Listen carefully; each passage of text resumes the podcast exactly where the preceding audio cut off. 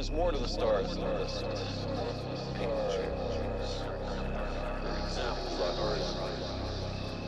Роберт Силверберг.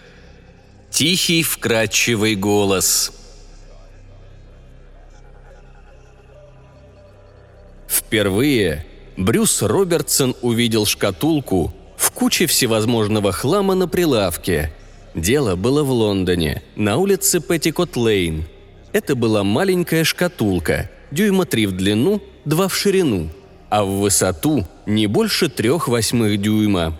Сделана она была из какого-то металла, возможно, из алюминия, без всяких украшений, если не считать причудливой монограммы на крышке – Казалось, чей-то спокойный голос шепнул Робертсону. «С твоей стороны будет совсем не глупо, если ты купишь эту шкатулку». Робертсон взял шкатулку в руки. Торговец, небольшой человечек с ястребиным профилем и остроконечной рыжей бородкой, подозрительно косился на него черными блестящими глазками. Робертсон задумчиво прикинул на руку вес коробки – удивляясь своей заинтересованности. Вещица странная, ничего не скажешь. Тонюсенькая линия, не толще волоска, делит ее надвое, но, по-видимому, открыть шкатулку никак невозможно. На ощупь же холодна и поразительно легка. «Ну же!» – торопил голос. «Купи, не мешкай!» Губы Робертсона оттопырились в гримасе раздражения. Хозяин ларька выжидал, готовый к внезапному прыжку, если Робертсон попытается незаметно опустить шкатулку в свой карман. Но мысли Робертсона были весьма далеки от этого. Он огляделся. Вокруг ларька кишели и толкались лондонцы, одержимые страстью к выгодным покупкам – стремящиеся приобрести шестипенсовую сковородку или ремень крокодиловой кожи всего за два с половиной пенса. И все это продавалось по воскресным утрам на своеобразном базарчике Ист-Энда. В то утро Робертсон пошел на Петтикот-Лейн только смеху ради. У него кончался двухмесячный отпуск, проведенный в Европе. Вечером он должен был лететь на родину, в США, новым реактивным лайнером – «Два-три шиллинга не деньги», — не унимался голос. Робертсон нахмурился. Действительно ли это голос? Или просто внутреннее озарение? Он привык к тому, что у него бывают наития, и притом удачные. Он протянул шкатулку хозяину и спросил. «Сколько?» «Три шиллинга шесть пенсов», «А сколько бы она стоила, если бы вы не знали, что я американец?» Человек напустил на себя оскорбленный вид. «Я не запрашиваю, приятель. Три шиллинга, шесть пенсов, и шкатулка твоя». «Два шиллинга», — сказал Робертсон. «Кстати, для чего она служит?» «Это уж твое дело, приятель. Ты ведь покупаешь, не я. Пол кроны и не фартингом меньше». «Полкроны – это 35 центов», – подумал Робертсон. «Бутылка пива в Штатах столько стоит».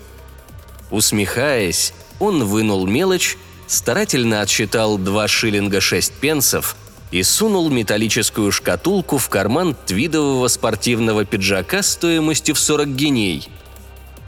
«Лучше переложить шкатулку из кармана пиджака в брючный карман», на Петтикот-Лейн орудуют ловкие пальцы. Робертсон всерьез задумался, откуда же исходят все эти советы. Он так явственно слышал мягкий, спокойный голос, словно тот раздавался в нескольких сантиметрах от его уха. Ощущение было неприятное и смущало. Робертсон начинал верить, что реклама не преувеличила, и абсент, который он пил недавно – в самом деле стоит своих денег. Так или иначе, совет был дельный. Робертсон надежно упрятал шкатулку в левый карман брюк, поближе к бумажнику.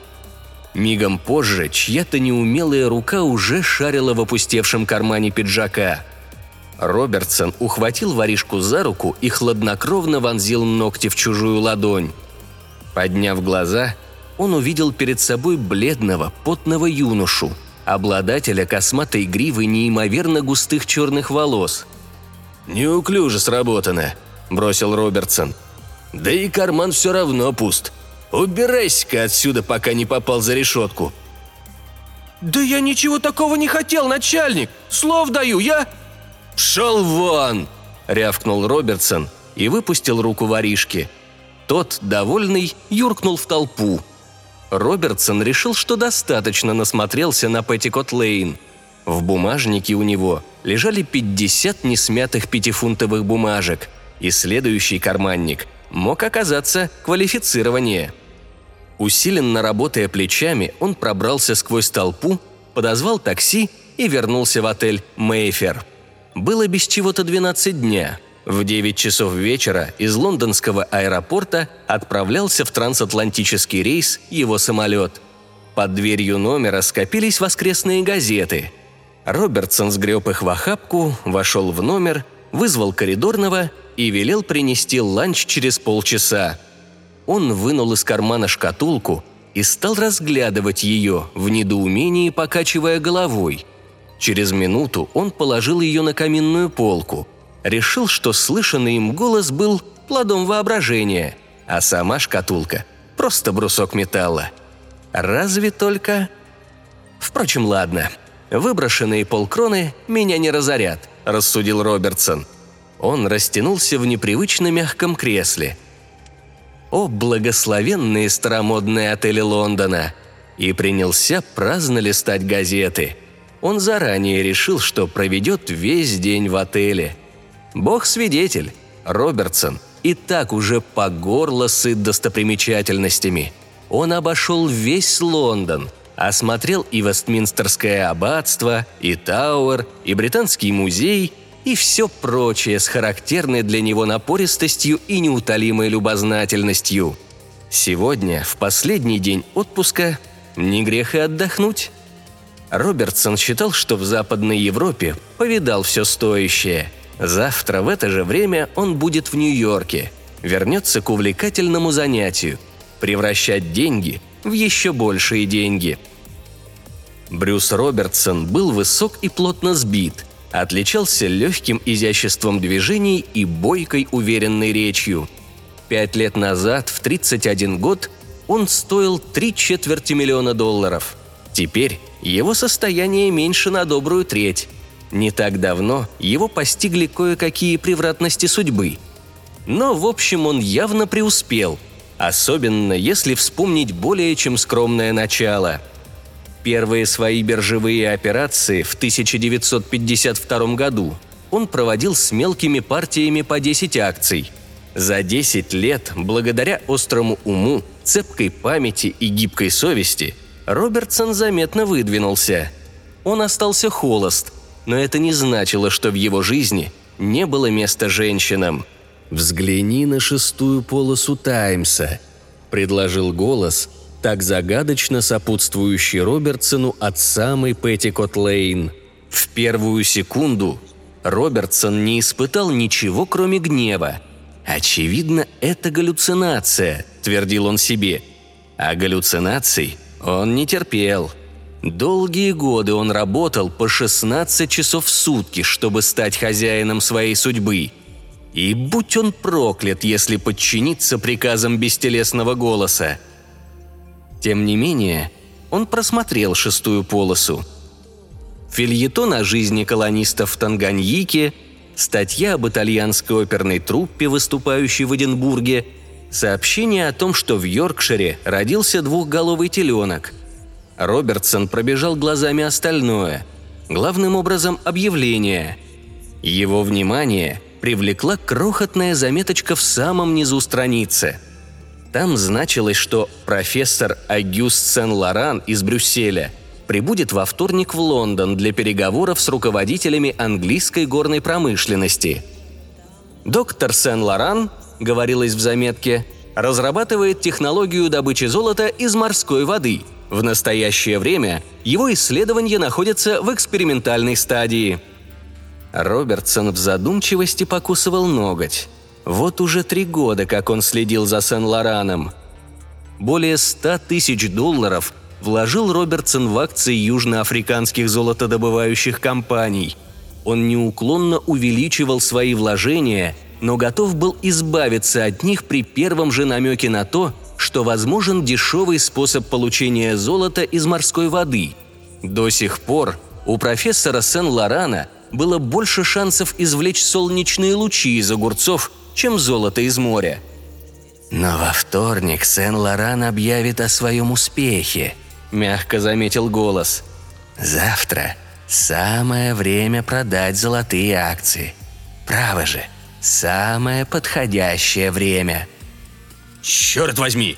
Не указывай мне, что делать!» – взорвался Робертсон. Но тут же покраснел. Когда у человека галлюцинации, это само по себе скверно. Когда он припирается с ними, это еще хуже. В дверь постучали. «Войдите!» – раздраженно бросил Робертсон. Появился столик на колесах, а за ним бой, человек лет 60 с пергаментным лицом – «Ваш ланч, сэр.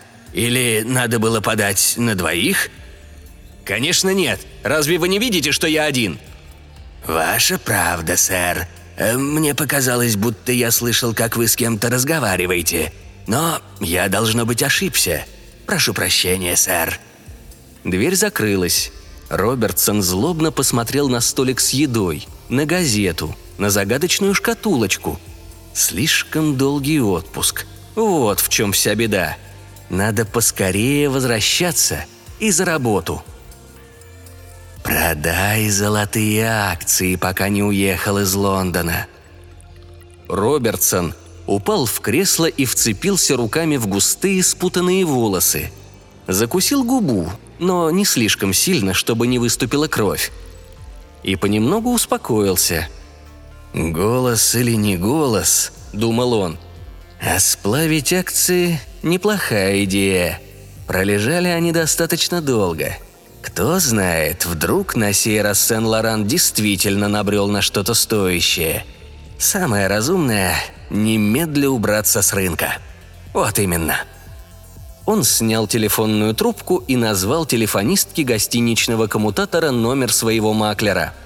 На лондонской бирже южноафриканские золотые акции тоже в ходу – в воскресенье, естественно, Берримен не сидит в конторе, но, может быть, удастся дозвониться в его загородный дом, в Сурей. Трубку сняли после пяти гудков. «К сожалению, мистер Берриман с семьей уехали на целый день, сэр. Они в Кантербери». «Послушайте, мне необходимо с ним связаться. Моя фамилия Робертсон. Робертсон!» «Да, конечно, сэр. Я передам мистеру Берриману, что вы звонили», «Не то. Сегодня вечером я уезжаю, лечу в Америку, и мне необходимо переговорить с ним до отъезда. Как вы думаете, когда он вернется?» «Довольно поздно, сэр. Надо полагать, часов в 10-11». Робертсон тревожно заерзал.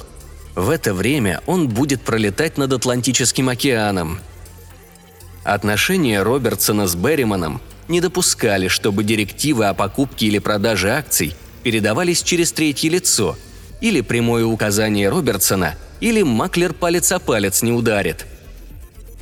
«Ладно», — сказал наконец Робертсон, — «если он случайно вернется до восьми часов, пусть позвонит мистеру Робертсону.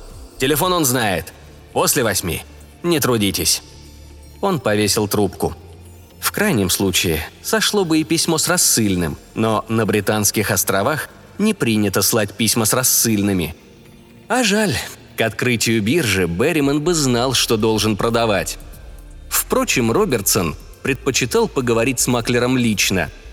За дело надо браться очень тонко, иначе курс резко упадет, прежде чем будут реализованы все акции Робертсона.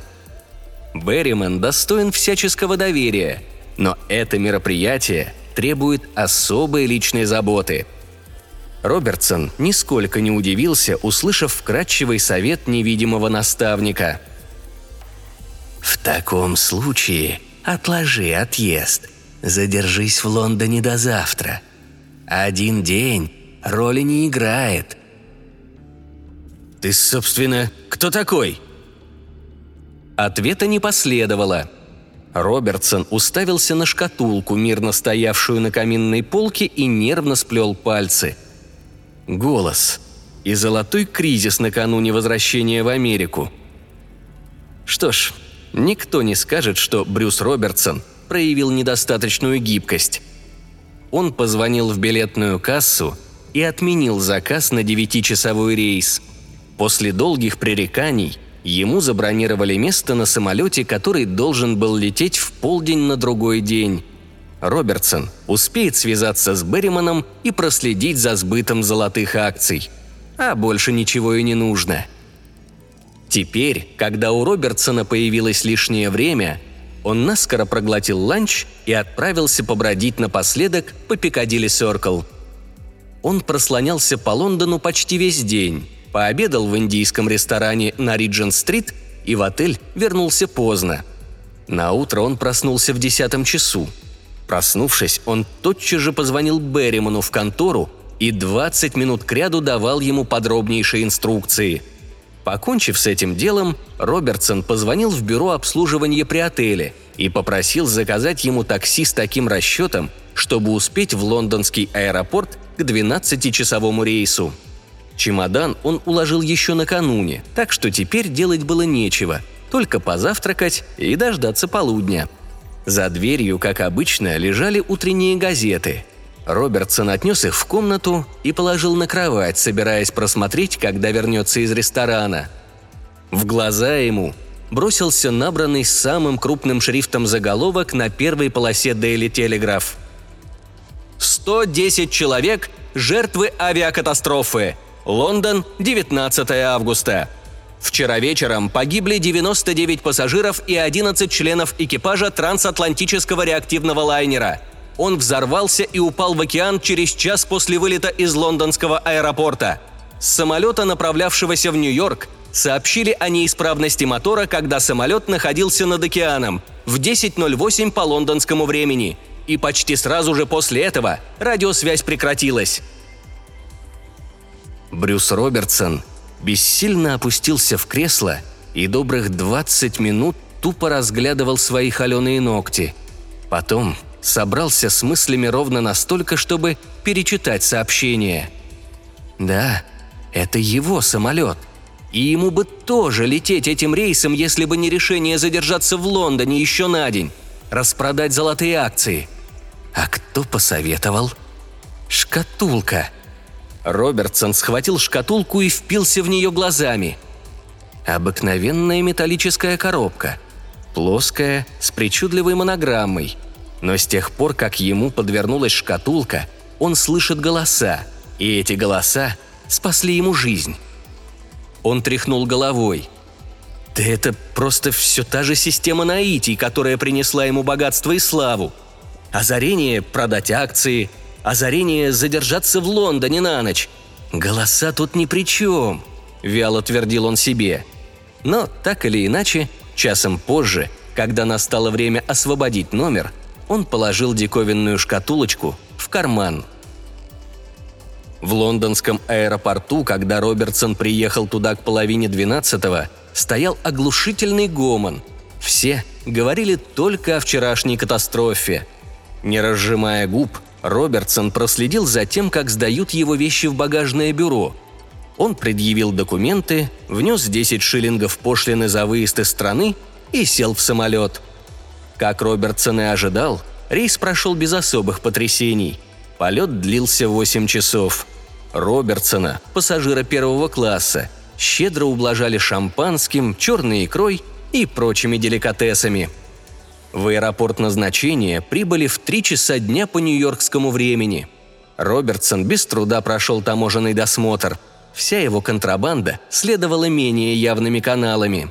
И к половине четвертого удобно расположился на Манхэттене в своей богато обставленной шестикомнатной квартире с окнами на Истривор. Он не был суеверен, но последние часы жизни в Лондоне маленькая плоская шкатулочка служила ему счастливым амулетом, и по причинам, в которых он не сознавался даже самому себе, несколько дней подряд он клал шкатулку в карман, выходя из дому. На другой день после возвращения пришло известие из Лондона. Профессор Лоран действительно сделал сенсационное открытие, позволяющее дешево извлекать золото из воды. На лондонской бирже золотые акции стремительно падали в цене. Робертсон продал свои как раз вовремя. На завтра какое-то предчувствие и знакомый шепот велели Робертсону держаться подальше от Джакома, первоклассного ресторана в центре города, куда он хотел было зайти. Робертсон уже прошел в зал, но он научился уважать предчувствие. Он примирительно улыбнулся мэтру, попятился к выходу и пообедал во французском ресторане напротив. Впоследствии он узнал, что в тот вечер 80 посетителей Жиакомо отравились рыбным ядом, съев какой-то недоброкачественный соус. В четверг у Робертсона внезапно появился импульс купить ртутные акции Amalgamated Technological, захудалой компании, далекой от благополучия.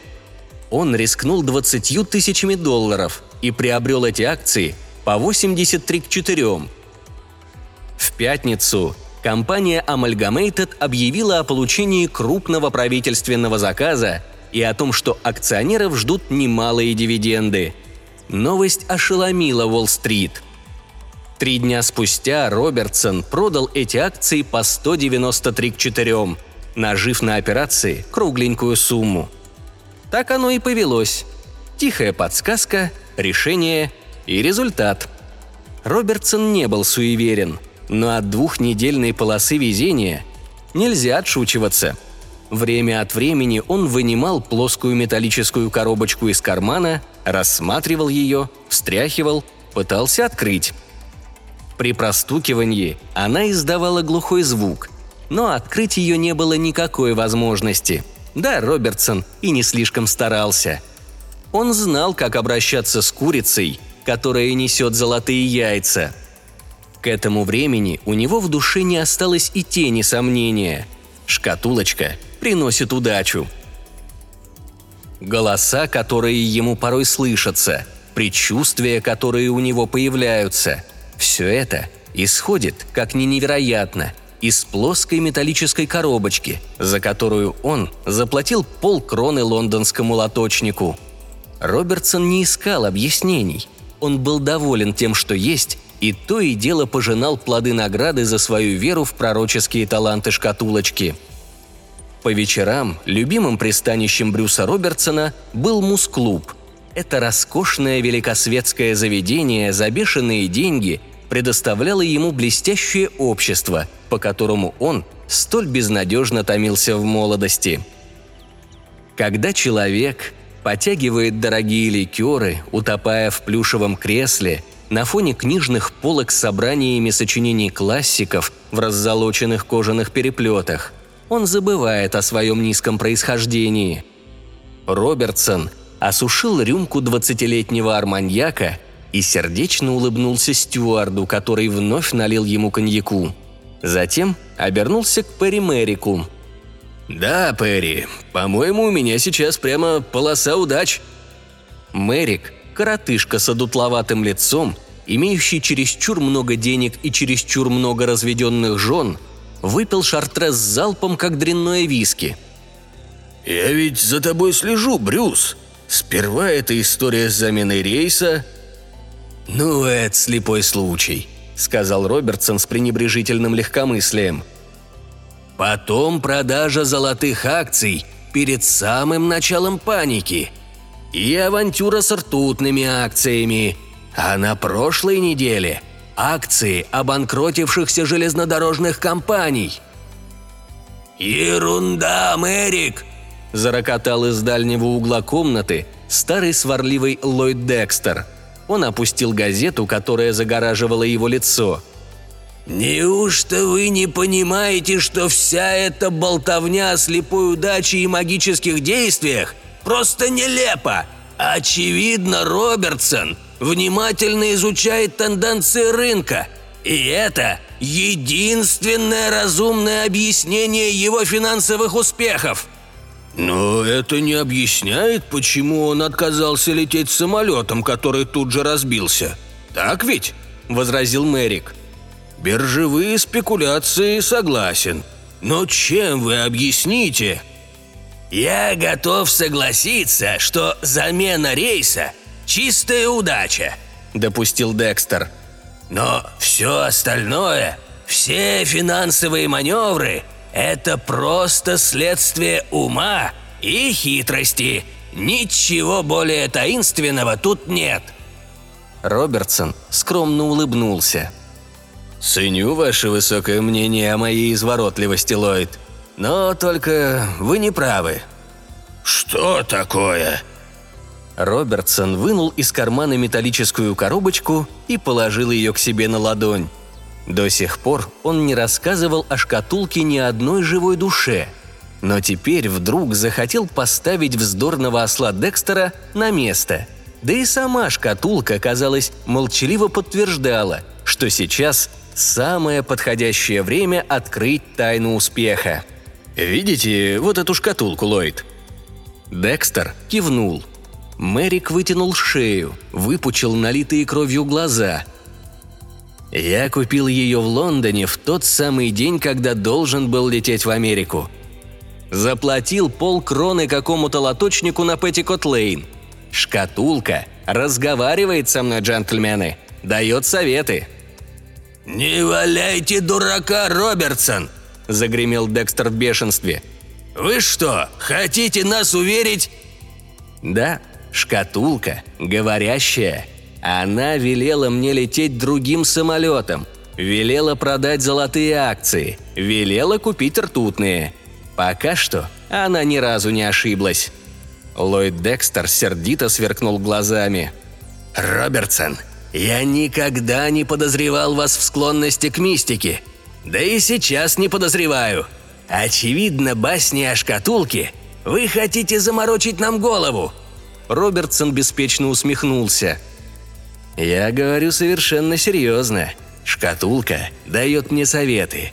Например, — добавил он, уловив знакомый шепот, — она говорит, что если я сейчас с вами распрощаюсь и перейду в красный зал, то встречу там Фреда Райнера». «Не может этого быть! Райнер в Чикаго!» – взорвался Декстер. «Встречу там Фреда Райнера», – продолжал Робертсон, как ни в чем не бывало. «И еще до полуночи мы с ним заключим сделку. Закупим зерно на корню, и я заработаю больше ста тысяч. Желаю вам всего наилучшего, джентльмены». Прошло несколько дней. Поздним вечером Робертсон сидел дома и смотрел по стереовизору какой-то старый фильм. Как вдруг услышал звонок в дверь. На пороге стоял Перри Мерик. «Перри, какими судьбами в такой час?» «Мне надо с тобой потолковать, Брюс. Ты один?» Робертсон кивнул. «Входи. Выпить хочешь?» «Нет, нет, спасибо», Мэрик был бледен, взвинчен, обеспокоен. Он достал сигарету, зажал ее в пухлых трясущихся пальцах и чересчур долго не мог зажечь. Наконец он сказал «Прослышал о твоей сделке с Райнером, Брюс. Все получилось так, как ты и ожидал». «Конечно. А Фред все говорил, что я совершаю безумство. Пари держу, теперь он раскаивается». Мэрик провел языком по губам – «Ты сказал, что Фред в красном зале, и он действительно был в красном зале. Но ведь никто не знал, что он вернулся в Нью-Йорк. Ты-то сам знал? Слушай, вы с Фредом не подстроили все заранее?» «Конечно нет, Перри. Разве это на меня похоже?» «Надеюсь, что нет», — ответил Мэрик. У него дрожали руки. «Так вот, э, ты рассказал о шкатулке, что дает тебе верные советы, и доказал свои слова. Во всяком случае, так я считаю, но мне надо знать точно, Брюс». Робертсон подался к собеседнику, проницательно заглянул ему в глаза. «Что у тебя стряслось, Перри?» «У меня одно за другим было несколько... Эх, неудачных мероприятий. Твое везение только наоборот». «Ясно». «У меня почти ничего не осталось, Брюс». «Даже последнего миллиона?» Мэрик не улыбнулся. «Все гораздо хуже, чем ты полагаешь. Хуже, чем можно представить». «Вот как. Мне очень жаль это слышать», — сказал Робертсон с долей искренности. «В клубе будет скучно без Мэрика». «Ты можешь мне помочь, Брюс, но я хочу просить многого, и ты, пожалуй, не...» «Никогда не думал, что мне придется одалживать деньги Пари Мэрику», – перебил Робертсон. «Но если речь идет о какой-нибудь малости, чтобы перебиться, то это наверняка можно будет устроить. Не волнуйся». «Нет, я не прошу взаймы», – ответил Мэрик. «Но...» «Ты правду рассказывал про свою шкатулочку, Брюс? Чистую правду?» «Могу поклясться на кредитных билетах», – заверил его Робертсон. «Что греха таить? Я иной раз привираю, но это не тот случай. Шкатулка себя показывает». «Можно на нее посмотреть?» Робертсон вынул ее из кармана и вручил Мэрику. Тот внимательно осмотрел ее, исследовал все грани, потрогал тоненькую разделительную линию. «Она открывается?» «По-моему, должна открываться, но я так и не понял, каким образом. Сейчас я меньше всего думаю о том, что у нее внутри. Не хотел бы я ее сломать». Мэрик поднес шкатулку к самому уху, словно надеялся услышать шепот мудрого советчика или хотя бы тиканье какого-то механизма. Затем вернул шкатулку Робертсону. «Говоришь, показывает?» «Два раза не повторяю, Перри». Мэри кивнул. Долгое время он не произносил ни слова. Затем сказал. «Мне ужасно не повезло. За что бы я ни взялся, все получается из рук вон плохо. Куда бы ни вложил деньги, всюду теряю». «Со мной тоже так бывало», – елейно посочувствовал Робертсон. «Сейчас я готов на все», – тихо продолжал Мэрик. «У меня отчаянное положение. Брюс, я дам тебе 50 тысяч долларов за твою шкатулку. Наличными. У меня останется только-только, чтобы начать карабкаться сначала».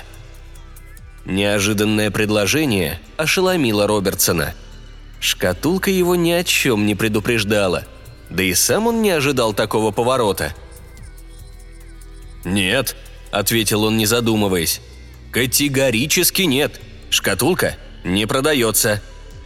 «Шестьдесят тысяч!» – прохрипел Мэрик. «Или просто дай мне ее на время, пока счастье не переменится. Она мне позарез нужна, Брюс!» «Нет, никогда. Ты ведь не просишь, чтобы тебе кто-нибудь продал свое сердце или печень? Вот то же самое для меня эта шкатулка. Она уже не раз спасала мне жизнь. Да я бы и на час не расстался с ней даже за...»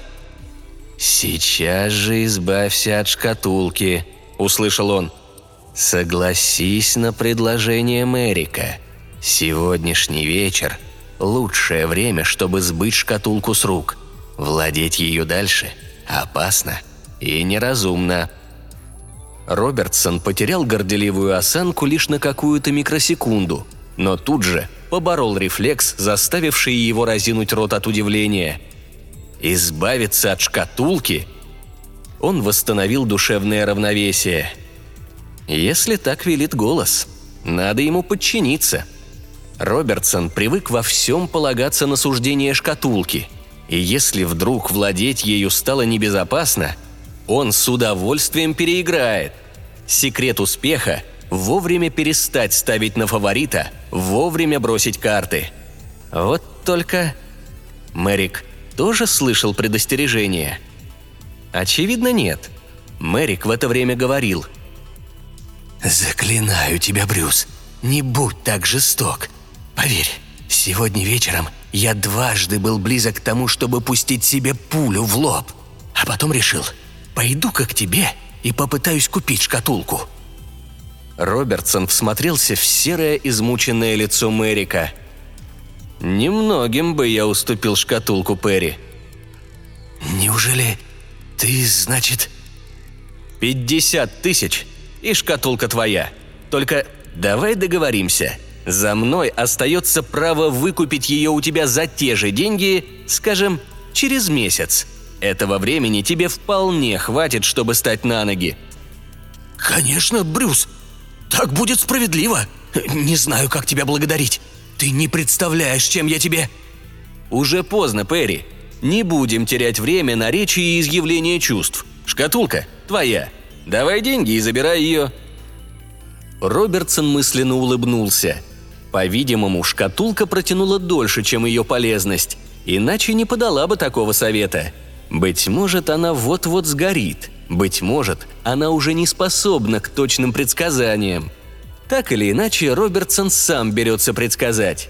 Счастье бедного Мэрика не изменится.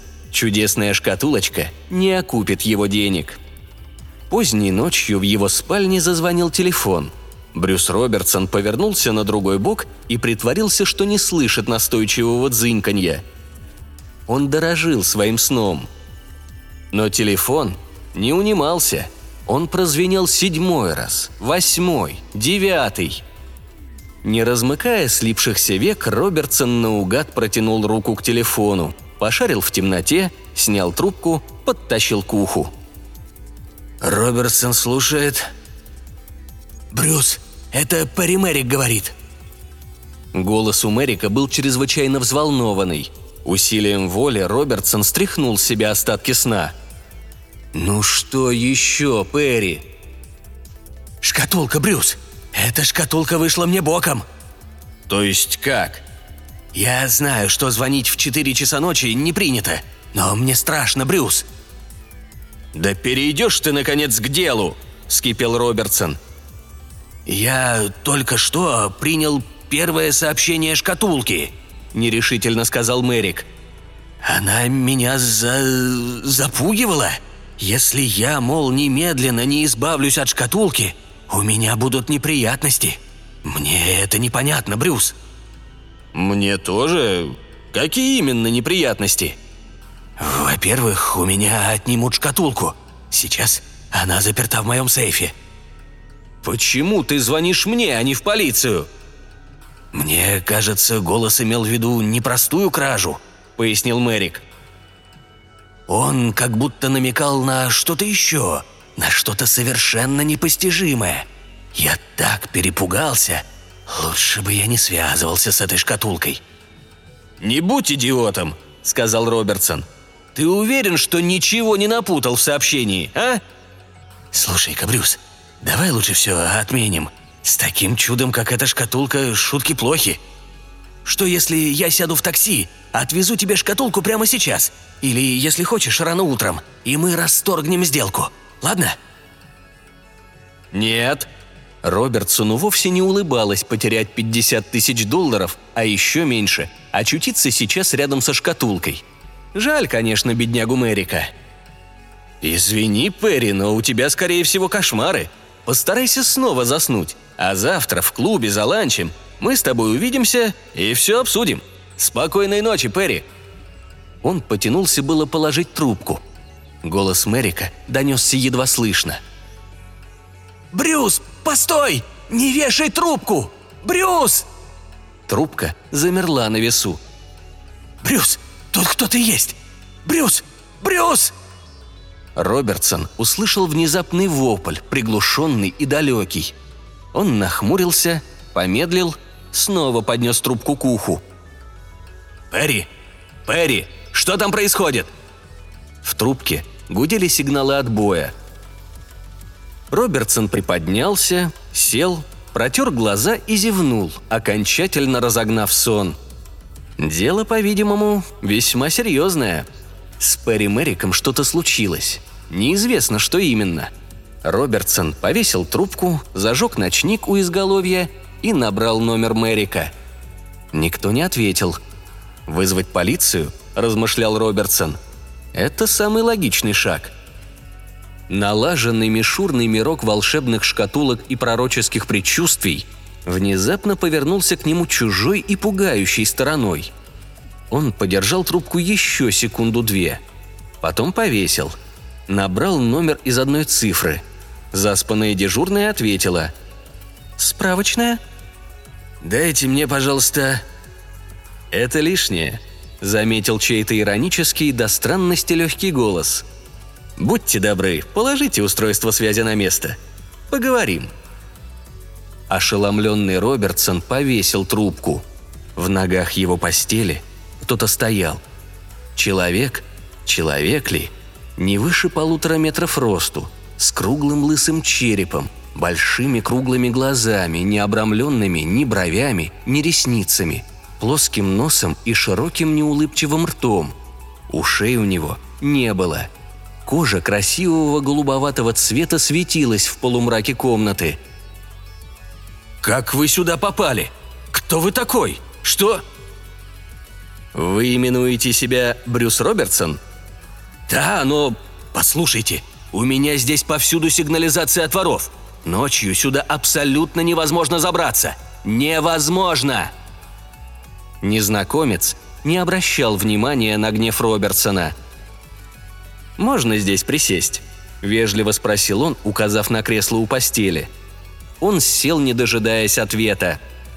«Прошу снисходительно отнестись к тому, что я прервал ваше ночное отдохновение, добрый сэр, но допущены ошибки, и их необходимо исправить». «Ошибки? Исправить? Вот что, приятель, я трезв, как стеклышко, и всего этого в действительности нет. Вы галлюцинация, у меня кошмар. Не стоило на ночь есть омара, да еще две пор... «Милости прошу убедиться в реальности моего существования», — пригласил незнакомец. «О реальности не может быть и речи. Сигнализация от воров?» «Уверяю вас, что я вполне реален. Можете называть меня звукосочетанием Морверат. Я из бюро переделок». «Стойте!» – прервал его Робертсон. «Я не знаю, кто вы такой и что делаете в моей квартире. Но лучше убирайтесь отсюда той же дорогой, какой вошли. Иначе...» Он не договорил. Незнакомец извлек из туники маленькую вещицу и стиснул ее в ладонях. Робертсон прищурился, чтобы лучше разглядеть вещицу в голубоватом отблеске кожи незнакомца. «Минуточку», — хрипло прошептал Робертсон. «Вон та штука, что вы держите». «Да-да, это Марверат протянул предмет, который мог быть или шкатулкой, накануне проданной Мэрику, или ее двойником. «Да, это... Где вы ее взяли?» «Я обнаружил этот вариостат во владении некоего Перри Мэрика», — объяснил Марверат. «Чтобы разыскать его, пришлось потратить несколько недель». «Что вы сделали с Мэриком?» «Ничего такого, что возымело бы длительный эффект», – учтиво ответил незнакомец. «Я обязан был проследить путь вариостата по всем завихрениям. Мне стало ясно, что Мэрик владеет им недавно. Пришлось применить к Мэрику квадратуру Вайна, после чего он открыл мне, что получил вариостат от вас. Я пришел к вам без промедления». Квадратура Вайна и мерцающие голубоватые человечки без ушей. У Робертсона все поплыло перед глазами – «Нет оснований для страха», – продолжал Марверат. «Надо только ликвидировать последствия того, что вы случайно нашли вариостат». «Не подходите», – предостерег Робертсон, так как человечек встал с кресла и двинулся к постели. «Я позвоню в полицию. Я буду звать на помощь. Я...» «Прошу вас», – успокоительным тоном прошелестел Марверат. «Квадратура отнимет какую-то секунду. Это ведь несложный вопрос тригеминального внушения. Давно уже обходятся без трепанации. И... Нет, не сопротивляйтесь. Однако, погодите, добрый сэр. Робертсон поднял глаза, отчасти рассерженный, отчасти перепуганный до одури. Но тут две холодные руки коснулись его плеч.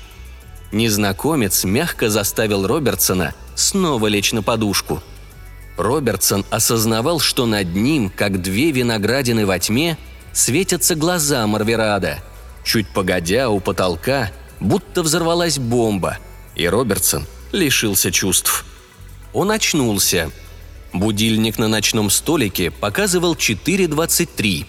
Перед самым обмороком было 4.20. Значит, миновали 2-3 минуты, но казалось, что на самом деле прошло неизмеримо больше времени. От боли у Робертсона раскалывалась голова. «Вот так», — говорил между тем Марверат. «Простейшая взаимосвязь причин и следствий. Распутать будет нетрудно». «Рад слышать», — ответил Робертсон. «Вы кончили свою квадратуру?» «Безусловно, я собрал все нужные сведения. Восстановил недостающее звено цепи». «Великолепно!» — сказал Робертсон. «А теперь проваливай, чертова иллюзия, и дай человеку...» Вы приобрели вариостат 18 августа текущего года по местному исчислению времени в Лондоне. Расстались с ним 5 часов назад. Значение приближенное. Сейчас вариостат конфискован, но необходимо переделать временную ткань от сегодняшнего дня и вплоть до 18 августа. Марверат говорил со спокойной убежденностью, от которой волосы поднимались дыбом. Робертсон сел в постели, обхватил колени руками и стал вслушиваться, чувствуя, как у него кровь стынет в жилах. Вариостат миновал один дихрониксный интервал и был утерян в Рикфоре в 7-68 дробь 8 абсолютного времени. Он описал внепространственную кривую, которая вернула его в континуум в 9 августа по местному исчислению. Он попал в ту часть Англии, что именуется Корнуолл, где был обнаружен лицом, незнакомым с его назначением. Нашедший отказался следовать советам вариостата и выбросил его в груду металлолома. По пути в переплавку Вариостат затерялся и был найден другим лицом, тоже неосведомленным о его назначении. Переменив нескольких владельцев, 16 августа был привезен в Лондон, где попал во владение Элфреда Сайкса, торговца металлическими изделиями. Утром 18 августа Сайкс выставил его на продажу.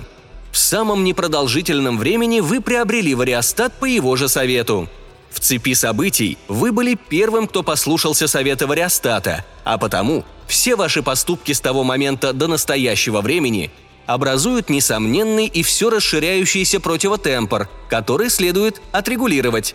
Вы улавливаете мою мысль? «Не совсем», – одурманенно сказал Робертсон. «Но я рад, что все будет улажено.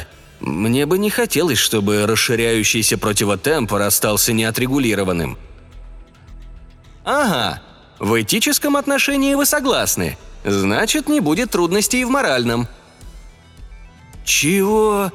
переспросил Робертсон, мрачно ломая себе голову, что такое противотемпор. Или, если на то пошло, дихрониксный интервал. Марверат сказал – «Я в восторге от вашей доброй воли к сотрудничеству. Она так понятна. Если у человека хватило ума воспользоваться функциями интуитивного накапливателя данных, а это и есть назначение вариостата, то он, конечно, оценит серьезные последствия, связанные с дальнейшим расширением противотемпора. Поздравляю вас с подобной проницательностью и с высоким сознанием долга, мистер Робертсон. Спасибо. Зачинить щель будет просто. Я создам дихроникс на интервал, управляемый. Учтите, совсем не похожий на тот, куда провалился вариостат. Отведу сначала вариостат, а затем и вас по вселенской трубе к моменту приобретения и помогу вам вернуться в положенную фазу. Этим делом лучше заняться безотлагательно, иначе противотемпор будет расширяться. Окончательно сбитый с толку Робертсон отважился заметить. «По-моему, это превосходная мысль». Внезапно Вокруг постели вспыхнул пурпурно-фиолетовый свет. Марверат отошел за пределы силового поля. «Запомните, мистер Робертсон, противотемпор вы должны переделать сами, но я не разрешу вам миновать эту точку вселенской линии, пока ошибка не будет исправлена. Вам все ясно?» «Полагаю, вы хотите...» Без предупреждения пурпурно-фиолетовый свет сместился к противоположному, красному концу спектра – Затем комната исчезла. «Стойте!» – заорал Робертсон. «Вы же не объяснили...» Ярко-красный свет мигнул и погас. Робертсон опять очутился в Лондоне. Было воскресное утро, конец августа. Он стоял на Петтикот-Лейн. Впереди на три или четыре квартала тянулись ларьки уличных торговцев. Жители Лондона, обожающие покупать ненужные мелочи, битком забили узенький проход. На Робертсоне был твидовый пиджак, тот самый, за 40 геней. Утренний воздух дышал прохладой. Марверада не было видно. Робертсона поразило одно обстоятельство. Никто и ничто не двигалось. Гирлянда разноцветных флажков, вывешенная над ближайшей к нему палаткой, странно застыла в невероятной позиции. Как вкопанные замерли теснящиеся лондонцы. Не шевелились продавцы в ларьках и палатках. Остановилось время. У Робертсона голова пошла кругом. Он перебрал в памяти все, что с ним случилось. Была это хитрая штуковина, как бишь она называется? Вариостат. Она миновала ди... дихрониксный интервал, надо понимать, в прошлом, то есть сейчас. Очевидно, вариостат – это автоматический предсказатель. Только Робертсону не положено им пользоваться, потому что по всем правилам вариостату нечего делать в том времени, где живет Робертсон. И из-за этого получился тот самый противотемпор. Робертсон приложил ладони к вискам, потер их – Головная боль не утихла. Вокруг него все еще никто не двигался. Маленький человечек, Марверат, что ли, каким-то образом перебросил Робертсона во времени на несколько недель назад, в то утро, когда он купил вариостат. Робертсон думал – Весь смысл в том, чтобы опять подойти к ларьку того же самого торговца, но только на этот раз не покупать вариостат. Тогда Марверат тихо и спокойно отправит эту вещицу на место и избежит противотемпора. «Очень жаль, что приходится терять такую удобную шкатулочку», – думал Робертсон. «Но ничего не попишешь», – стоически утешал он себя. «Выбора нет. Если он не послушается и снова купит вариостат, Марверат рано или поздно настигнет его и отшвырнет обратно в Лондон. 18 августа. Так он и будет крутиться, как белка в колесе, пока добровольно не откажется от вариостата. Итак, приходится быть покладистым. Но что потом? Потом, без сомнения, он заново проживет эти недели, но на этот раз без шкатулки. Робертсон пожал плечами. Обойдется. Он помнит все советы вариостата, все до единого. Поменять билет на самолет, продать золотые акции, купить ртутные – и так далее. Всего и дело-то с самого начала повторить ту же самую цепь решений. Да ему вообще не нужен вариостат. Он сам умеет принимать решения. И чаще всего удачные. Робертсон окончательно убедил себя. Так и быть, он отречется от вариостата. В тот миг, как он принял это решение, неподвижность кругом дрогнула – открылся дихрониксный интервал, целиком пропустив его в 18 августа. Флажки затрепетали на ветру. Кокни стали яростно торговаться за полупенсовые сокровища. Торговцы принялись скрипучими голосами зазывать толстых туристов. Робертсон зашагал по узкой улочке. Где же торговец с бородкой? Ага, вон там. Робертсон перешел на другую сторону улочки – Сухопарый торговец улыбался покупателям, обнажая скверные зубы, а на прилавке в куче всевозможного хлама маняще возлежала металлическая шкатулка. Робертсон остановился у ларька. Вариостат снова шепнул. «С твоей стороны будет совсем не глупо, если ты купишь эту шкатулку». Робертсон взял вариостат в руки. «Сколько стоит?» «Три шиллинга шесть пенсов», Робертсон положил вариостат на место. «К сожалению, мне это не подходит». «Два и шесть пенсов», – молящим тоном предложил торговец. «Да я ее и за фартинг не возьму», – сказал Робертсон. «Это мое последнее слово. Слышите меня, Марверат? Я отказался от вариостата». Он быстро отошел. В тот же миг противотемпор пришел к концу – Временной континуум до неузнаваемости, искаженный тем, что вариостат находился у Робертсона, мгновенно принял подобающий вид. Ни с того ни с сего Брюс Робертсон остановился метрах в шести от злополучного ларька, потер лоб, оглянулся. Шкатулки уже не было. Он пожал плечами. Никчемный кусок металла, не более того. Робертсон не представлял себе, с чего это вдруг ему взбрело в голову прицениться. Он пробрался сквозь толпу, подозвал такси и вернулся в отель. В отеле он небрежно перелистал газеты, съел легкий ланч и прилег вздремнуть. Когда он проснулся, у него чуть побаливала голова. Он расплатился за номер, взял такси до лондонского аэропорта и сел в самолет, отправляющийся девятичасовым рейсом –